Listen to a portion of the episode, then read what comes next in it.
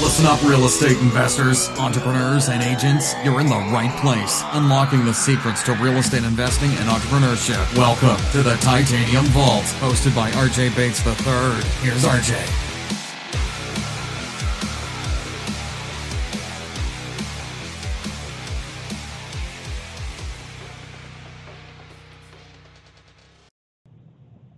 Hello and welcome to the Titanium Vault. I'm your host, RJ Bates. Today we're sitting down with Mike Wagner. Mike, how are you doing? I'm very well, thanks, RJ. How are you? Doing fantastic, man. So uh, today is episode number 45. We're uh, quickly approaching our one year anniversary. So uh, I appreciate you sitting down and taking the time to share your story with us. Uh, why don't you take a second to introduce yourself and tell us what it is you do in real estate investing? Yeah, absolutely. And first, I want to thank you for having me on. I always love the opportunity to talk shop with like minded folks. Um, I've been investing in real estate, I guess makes me feel old, but just over 11 years now. Um, back way back when in 2007, I was a working my day job as a physical therapist, and I I enjoyed the day to day stuff, but also knew that there had to be something more to this life of aside from punching a clock and and slogging away day after day. So I I created this plan to uh, acquire a hundred apartments that each made me a hundred dollars a month. And uh, at the time, the age of 24, that sounded like an awesome life to me, and and parts of it are still very appealing to me. But um, essentially, I set out to to accomplish that goal in the evenings and weekends. And 2007, I bought my first duplex your typical midnight guru special, no money down, seller financing. I fixed it up, put some tenants in it, and um, went back to the bank and refinanced, pulled my investment out, a little extra profits, and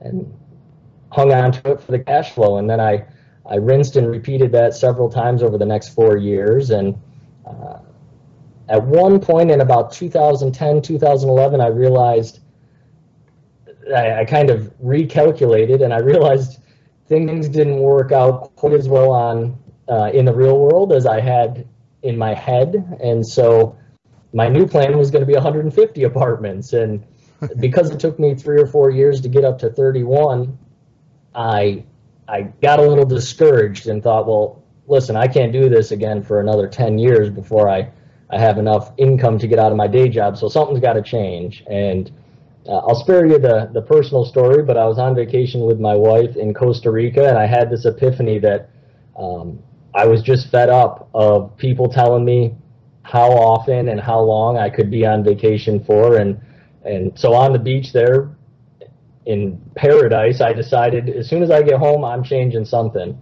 And if I'm being honest with you, I got home and I kind of went nuts. I I dove into everything I could to accelerate my escape from the rat race, and and that's when I stumbled on self storage. Um, and really, I haven't looked back since. I, I quit my job the day before I closed on my first storage facility back in 2011, um, and we've since transitioned all of our energy into buying underperforming self storage facilities and getting them turned around. Awesome. So the multifamily that you were taking down before then, did you sell all those and liquidate it, or do you still own those? I hung on to them for a while because they were they were all making me money, so I wasn't in a fire sale situation, um, and I needed the income they were generating as I because um, I had quit my day job and, and lost all of that income. And the first storage facility I bought was actually losing two thousand dollars a month when I took over. Um, so I wasn't really in a position to liquidate anything else that was making me money at the time. Um, so I hung on to them. Looking, I'm thinking it was probably 2015 or so. Once my, I really saw the writing on the wall that storage was what I wanted to do. Um, I started to liquidate some of the properties, and then that really accelerated in the past 18 months or so. I've I've since sold off all of my residential apartments. Okay. So let's talk about self storage and uh, what what about that strategy drew you to it and made you make that leap of faith and leave your career and, and make that the sole strategy that you're going to utilize in real estate investing? That's an excellent question, and you know there's a lot to unpack there. But um, generally speaking, I knew that I could take what I had learned in residential real estate and apply it to the renting of garages. The underlying concepts are all the same. All, you know, all you're doing is um, owning real estate and renting of it at a rate that exceeds your cost to own and operate. Um, but it had a lot of advantages. My I had a lot of challenges with residential apartments just from a, um, and these are potentially shortcomings of myself. I know there are a lot of people that do it very successfully, but the, there were so many things that caused my blood pressure to uh, elevate beyond healthy levels. Uh, chasing people for rents and dealing with you know late night repair calls and all those sorts of things. So storage offers offered me an opportunity to take what I learned, but it eliminated a lot of the headaches.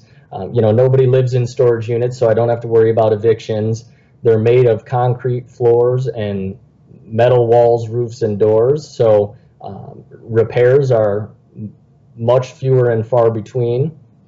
And then you look at the underlying financials, and they're just simply put stronger from a income to expense ratio. When we look at storage, typically speaking, our operating expenses are going to be in the 30% range. So for every dollar we bring in in rent, we're going to spend 30% of that on uh, on our operating expenses, and that's that's far more favorable to the industry standards that you see in multifamily and and and so we saw that. We looked at the default rates on storage relative to basically every other asset, um, real estate, mortgage backed asset on the planet, and saw that storage facilities default less often than anything else. So we knew there had to be something in there that we liked. And ultimately, what it came down to is I found a deal where I was able to answer with a very high level of confidence a couple key questions, and those are what's wrong with this facility, right? We, we, and I should back up and tell you, we chase facilities that are underperforming and therefore undervalued. Um, I'm not interested in curb appeal and pride of ownership and turnkey or anything like that when it comes to storage. Uh, we want 40, 50, 60% occupied. Um, and so when we find those deals, we, one, as I said, identify what's broken here. And if we can identify what's broken, the obvious second question is, can I fix it? If and there are some things we can fix, you know, neglectful management. Um, somebody inherited it, so they just have no idea what they're doing, or you know, there's all sorts of things that could be broken. Uh, expenses that are out of whack, all those types of things. And and, and of course there's other things we can't fix. If if it's in the middle of Flint, Michigan and and right there's a mass exodus of folks from the market and there's just too much storage and not enough people, clearly we can't fix that and we're going to keep looking. Um, but when we found this deal, it was very evident to me that it was a case of mismanagement. And I was very confident that we could fix what was broken and essentially I was I was confident we could double the value of the property and, and I knew it would take two to three years um, and I was comfortable with that. As it turns out, we actually doubled the value in under nine months. There you go. So yeah, that's what I was gonna say. I mean, I've I'm by no means an expert when it comes to self storage, but I've dabbled in it a little bit. And the main thing that I've excuse me taken away from the analysis of self storage is is that you want to find one that's underperforming, but you want to find the core reason why it's underperforming is something that you can change. Like you said, really location is important. You want to make sure that there's a need for self storage in that location, and that's the reason why it it has a low vac uh, or a high uh, vacancy.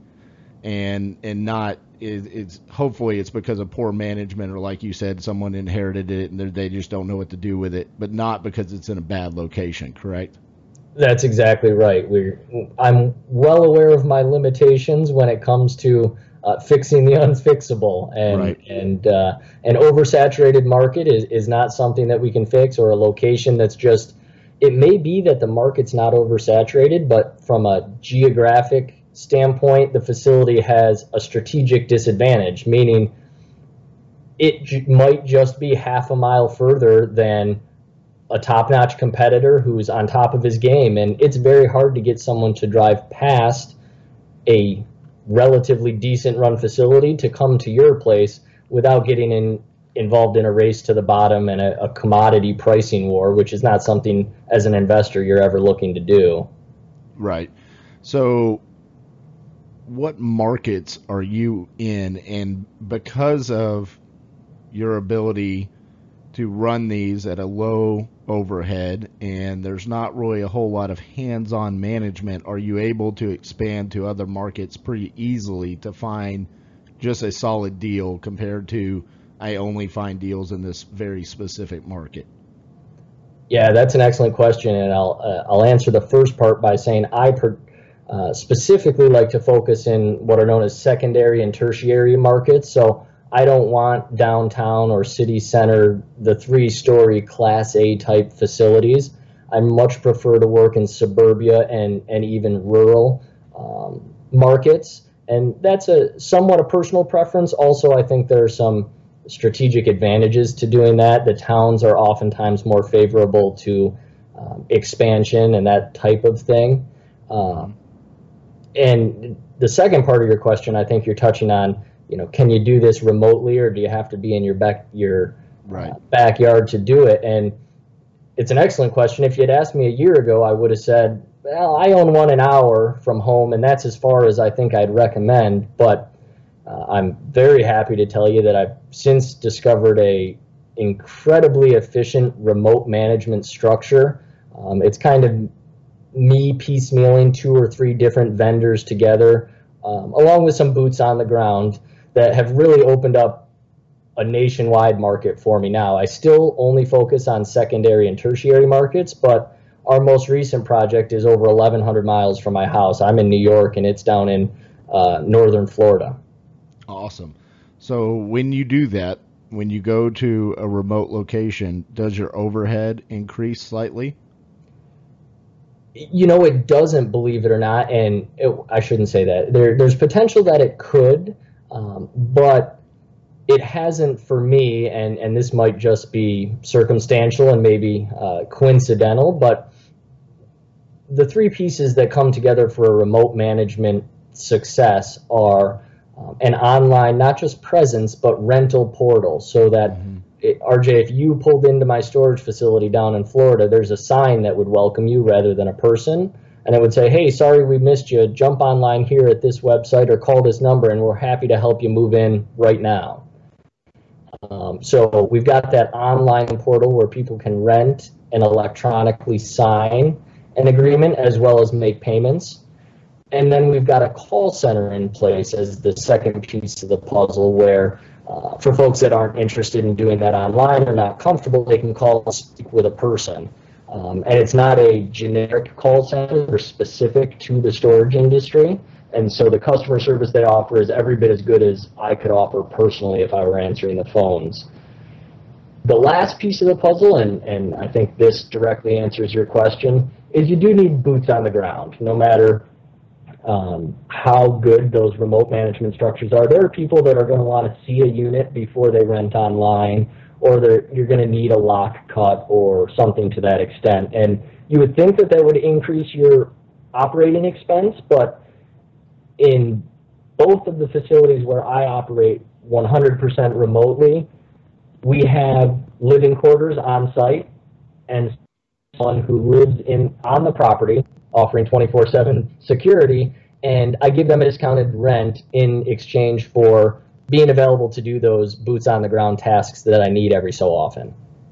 Okay, so that's pretty that's pretty cool, and I, I think unique that I haven't heard somebody say that before, but Um, that that's kind of similar to the idea of like a smaller multifamily, you know, complex. You can have a on-site manager that you know lives on site that you give free rent to, and, and things along those lines. So is that a is that a strategy that you kind of took from your multifamily background, or is that something that you just kind of figured out in the self storage game?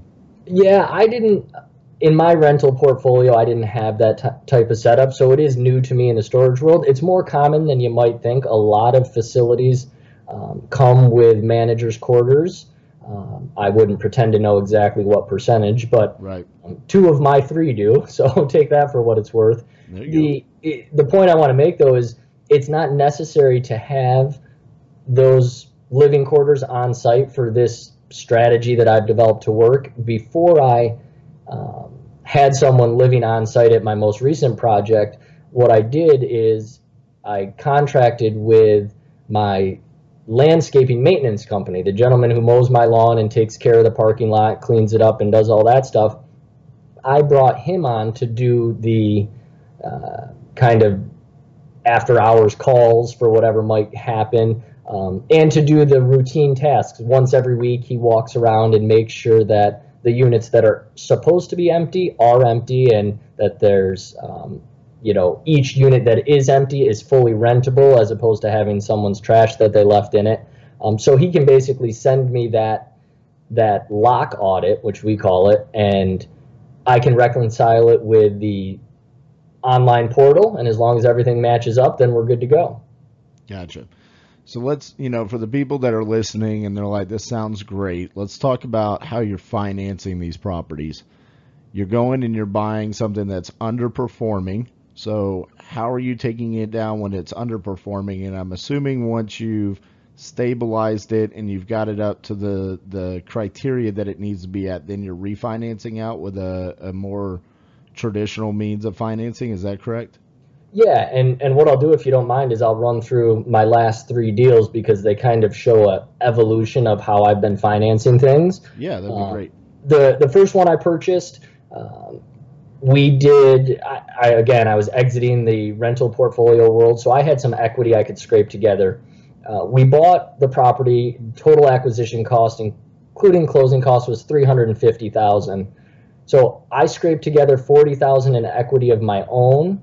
I borrowed 60,000 from a private investor and then I got a traditional bank loan for 250k to round out the the purchase and I'm not going to pretend that it was easy. I got 5 no's before I got a yes from a bank. Right. Um, and uh, you know, a lot of their objections were, well, you're quitting the only job that's paying you any money right now and Two, you don't have any experience in self storage.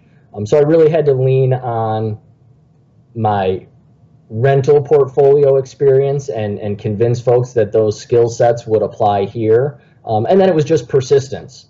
Um, nine months later, we were full at that location and we started to seek funds to refi. And, and that took even more trips into the bank because I didn't have the seasoning I needed to really have a strong case. But ultimately, we did get the appraisal at 750,000, and I was able to pull half a million to fund our first round of expansion.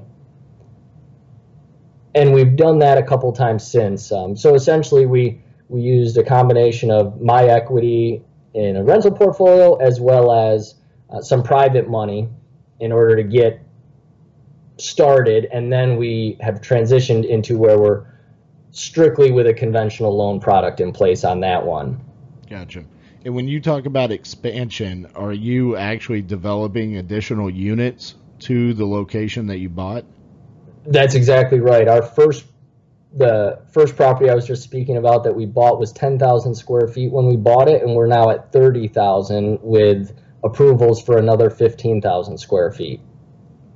And when you purchased that property and you did the original analysis, did you take into account the ability to develop on it and add those additional units? Was that always part of the plan, or was it kind of stair stepped as you owned it?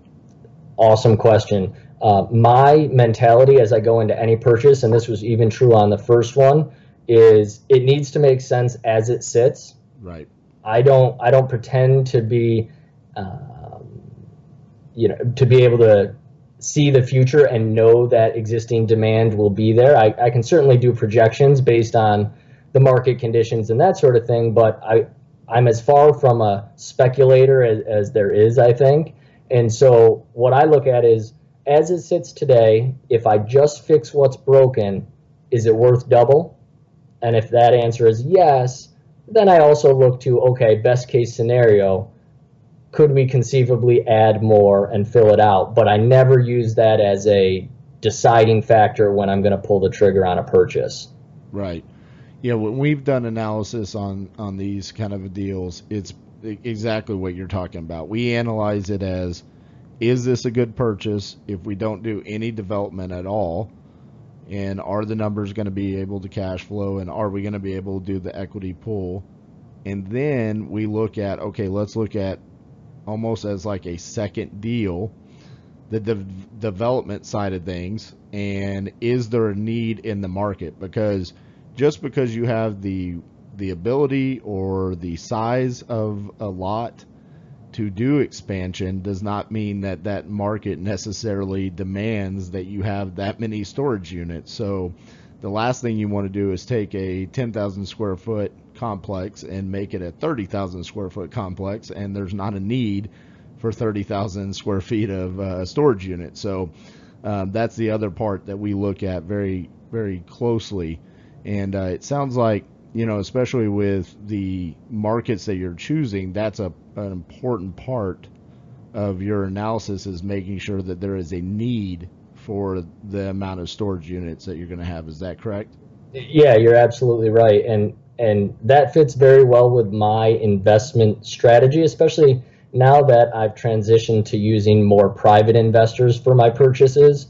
Um, it, it allows me to under promise and over deliver. When I when I put together, for example, on our most recent property, my investment projections were to stabilize the property over a four year period. Um, and in order to do that, we needed to move in two people per month for four years. And that would take it from a half million dollar property all the way up to a million dollar property, just about.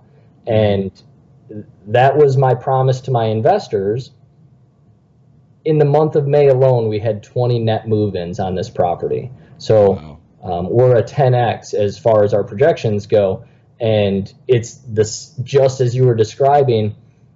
If in this time period we're able to stabilize the existing 24,000 square feet, there are two acres there for expansion, but I didn't even tell the investors about that. They'll be very pleasantly surprised when they find out there's a second round of funding open to them in the future. Right. And that's that's the amazing thing about this strategy is that there's a way for you to acquire properties and make them great deals as is, but then you can develop on top of it and and really, like you said, 10x your your opportunities there.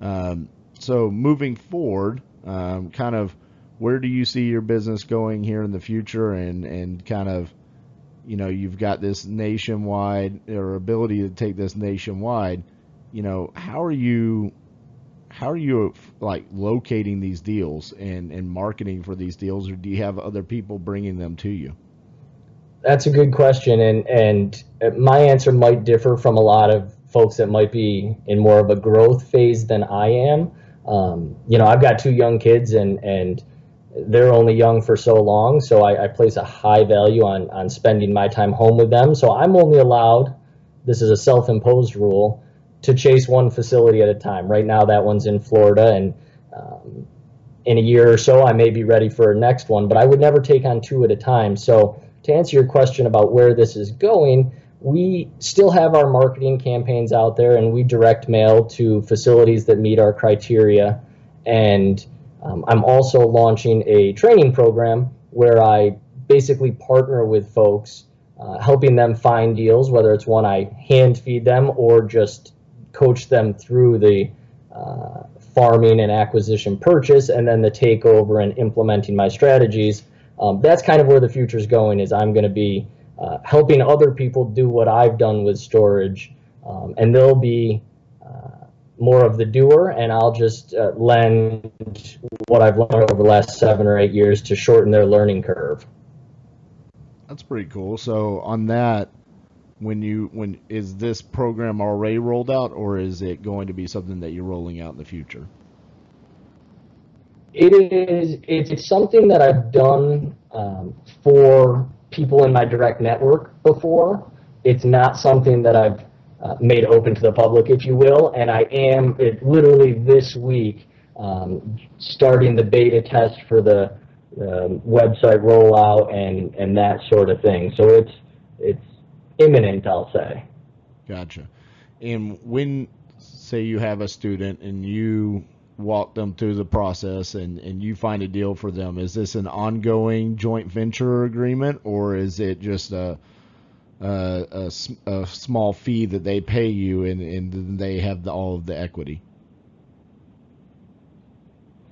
Excellent question. And a way to structure it, my preferred way is what we do is um, we do have an upfront fee as well as a monthly fee, and, and that really just addresses, and I'm sure you have experienced this before, the fact that unless someone pays, they're not going to pay attention, right? Absolutely. So um, yeah. I, I, need skin in the game uh, so that folks will do uh, what we set out to do. I think far too often storage can be a shiny object for somebody, and they get real excited about it, but don't fully commit. And so uh, that upfront fee takes care of that part. And then there is a a back end equity, a very minor equity stake that I take in only the first property that they buy.